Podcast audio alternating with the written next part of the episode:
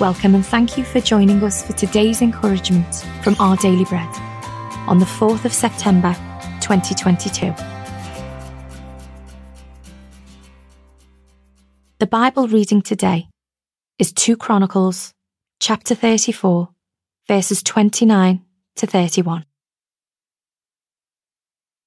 Then the king called together all the elders of Judah and Jerusalem. He went up to the temple of the Lord with the people of Judah, the inhabitants of Jerusalem, the priests, and the Levites. All of the people, from the least to the greatest.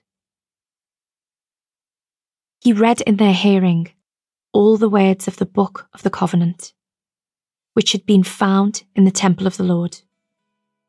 The king stood by his pillar and renewed the covenant in the presence of the Lord to follow the Lord and keep his commands, statutes, and decrees with all his heart and all his soul, and to obey the words of the covenant written in this book.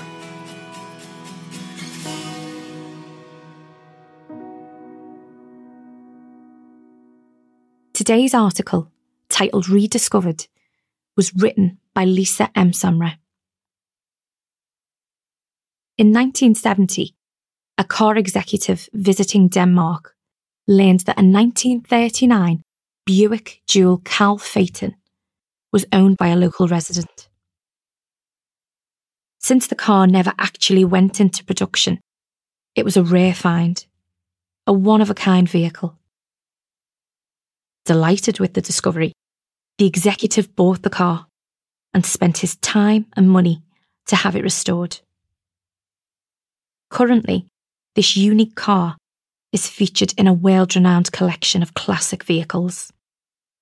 Hidden treasures can take many forms. And in the book of 2 Chronicles, we read about another discovery of a lost treasure. 18 years into his reign as king of Israel, Josiah began to repair the temple in Jerusalem. During this process, the priest Hilkiah found the book of the law in the temple. The book of the law, the first five books of the Old Testament, had probably been hidden away decades earlier to keep it safe from invading armies. Over time, it had simply been forgotten. When King Josiah was told about this discovery, he realised the importance of the find. Josiah called all the people of Israel together and read the entire book of the law so that they could commit themselves to keep all that was written in it. Still important for our lives today, we have the amazing blessing of access to all 66 books of the Bible, a treasure of infinite worth. Let's pray. Heavenly Father, help me to delight in the treasures of the Scriptures today. Amen.